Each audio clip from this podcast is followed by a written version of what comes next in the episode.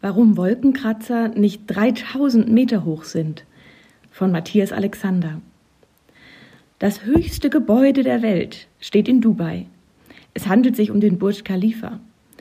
Mit 828 Metern überragt er den zweithöchsten Turm, den Shanghai Tower in China, um immerhin 196 Meter. Wie lange der 2010 fertiggestellte Burj Khalifa den Rekord halten wird, steht dahin. In Jeddah in Saudi-Arabien ist der Jeddah Tower im Bau. Er soll 1007 Meter hoch werden, heißt es, was ein Höhensprung um abermals fast 200 Meter bedeuten würde. Genau weiß man das allerdings nicht.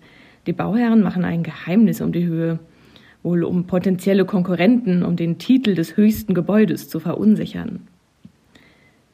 Mysteriös sind noch einige andere Umstände am Jeddah Tower. Die Bauarbeiten sind im Jahr 2018 unterbrochen worden und niemand weiß, ob und wenn ja, wann er fertiggestellt wird. Ursprünglich sollte der Turm sogar 1610 Meter hoch werden, was einer Meile entsprochen hätte.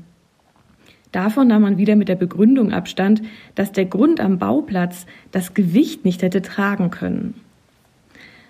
Ob nun ein Kilometer oder eine Meile, vor 20 Jahren war es noch unvorstellbar, in solche Dimensionen vorzustoßen. Doch die Entwicklung von neuen Materialien wie hochfestem Beton und extrem belastbarem Stahl hat die Grenzen im Bau von Wolkenkratzern verschoben. Experten halten inzwischen Hochhäuser von mehr als 1600 Metern durchaus für machbar. Ging es allein darum, eine Säule aus Beton zu errichten, wären 4000 Meter drin ohne dass das Bauwerk unter dem eigenen Gewicht zusammenbreche. Bei Verwendung von Stahl sogar 9000 Meter. So weit wird es aber nicht kommen.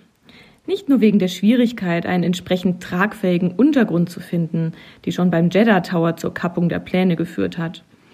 Ein Hochhaus, das als Hotel, Apartmenthaus oder Bürogebäude genutzt werden soll, muss schließlich auch Kriterien von Wirtschaftlichkeit und Komfort erfüllen. Je höher man baut, desto breiter muss die Basis eines Gebäudes werden, um für Stabilität zu sorgen. Deshalb sehen die meisten dieser Entwürfe mittlerweile sehr ähnlich aus. Sie haben entweder die Form einer steilen Pyramide oder die Gestalt von mehreren kürzer werdenden Röhren.